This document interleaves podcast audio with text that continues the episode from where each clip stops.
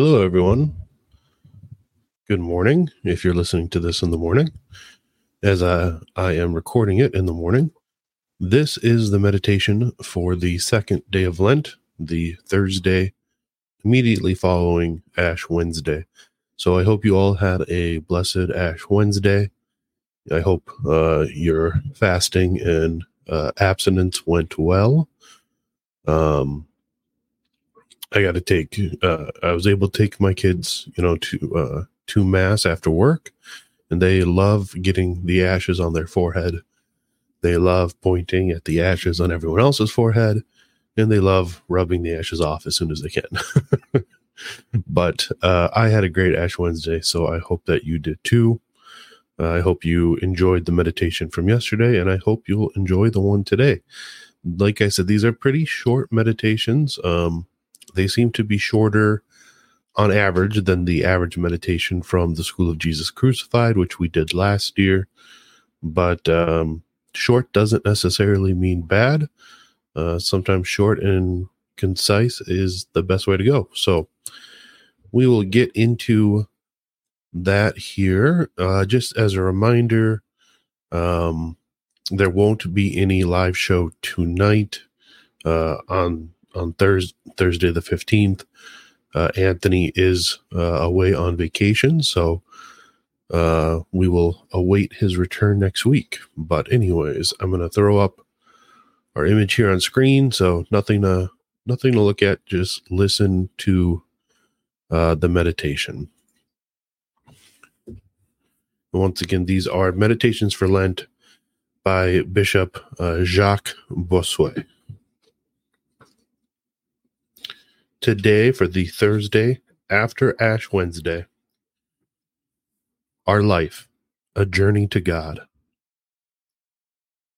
Let us read the words of St. John.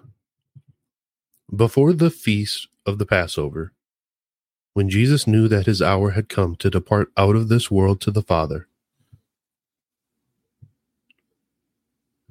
having loved his own who were in the world, he loved them to the end. John chapter 13, verse 1. We know that the word Passover signifies a journey.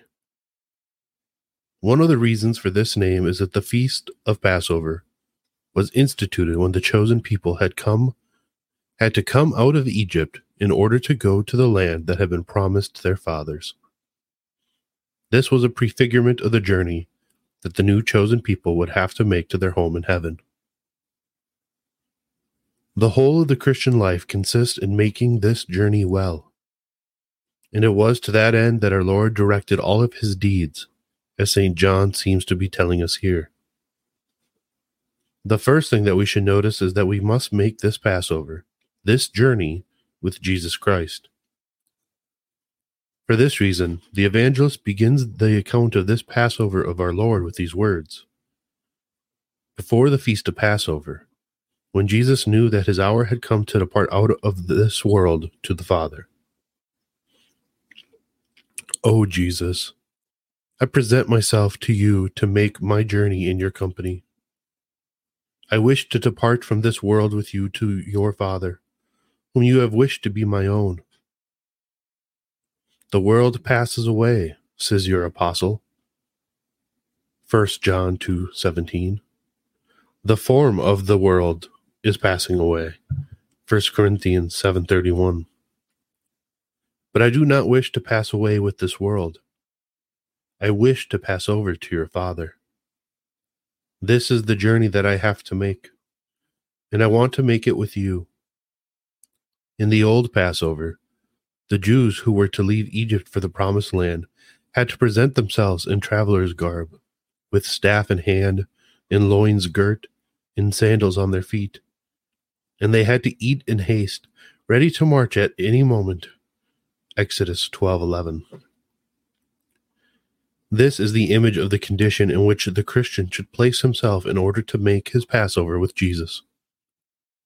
In order to pass to his Father with him. O my Savior, receive your traveler. Here I am ready, holding on to nothing. I want to leave this world with you and go to the Father. Why do I hesitate to leave? Am I still attached to this life? What error pins me to this place of exile?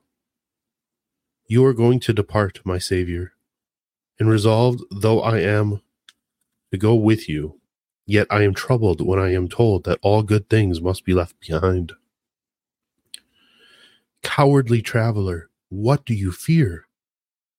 The journey that you have to make is the same one that our Savior will make in our gospel. Are you afraid to go with him? Listen. Jesus knew that his hour had come to depart out of this world. What is there that is so lovable in this world that you are unwilling to leave it with your Savior, Jesus? Would he have left it if it were good to remain in? Listen, once again, Christian. Jesus departs out of this world to go to the Father. If it were necessary to leave this world without going to a better place, even if this world be a small thing and we lose little in losing it, we could regret it because we would not have anything better. But this is not the kind of journey you must make. Jesus leaves this world to go to his Father.